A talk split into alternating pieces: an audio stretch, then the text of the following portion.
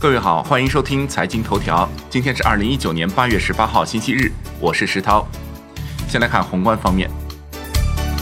央行改革完善贷款市场报价利率 LPR 形成机制，自八月二十号起，授权全国银行间同业拆借中心于每月二十号九点三十分公布市场报价利率。市场报价利率报价行由十家扩大至十八家，今后定期评估调整。将 LPR 由原来的一年期一个期限品种扩大至一年期和五年期以上两个期限品种。三十一个省份上半年 GDP 数据全部正式公布。在 GDP 总量方面，广东上半年 GDP 首超五万亿，雄居第一；江苏、山东分列二三位。在 GDP 增速方面，十六省份上半年 GDP 增速超过全国，云南以百分之九点二的增速排名第一，吉林以百分之二的增速排末尾。国内股市方面，本周外围市场剧烈波动，但 A 股市场表现出了韧性，牢牢吸引着北上资金的关注。本周北上资金净买入 A 股九点零六亿元，并且本周北上资金合计买卖 A 股的成交额为一千七百二十四亿，比七月周平均成交金额一千五百亿有所放大，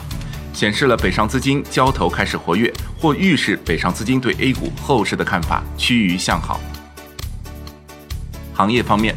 我国在酒泉卫星发射中心成功发射捷龙一号运载火箭，顺利将三颗卫星送入预定轨道。这是中国航天国家队首次采用纯商业模式执行的商业航天发射。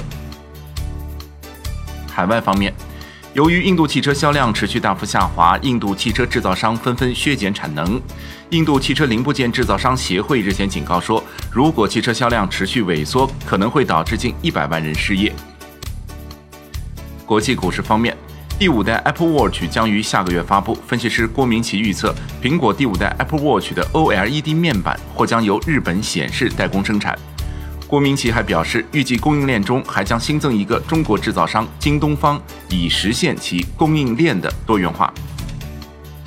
大众集团七月全球汽车交付量同比下跌，而大众最重要单一市场中国却实现了逆势上涨。七月份，大众集团交付量为八十八点六万，同比下降百分之二点四；中国市场交付量为三十一点三万，同比增长百分之三点一。外汇方面，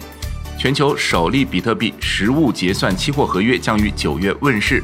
洲际交易所旗下数字资产平台宣布，将于九月二十三日推出现货交割的比特币期货合约。该合约已得到了 CFTC 的批准，将与美国洲际交易所上市交易。好，以上节目内容由万德资讯制作播出，感谢您的收听，明天再会。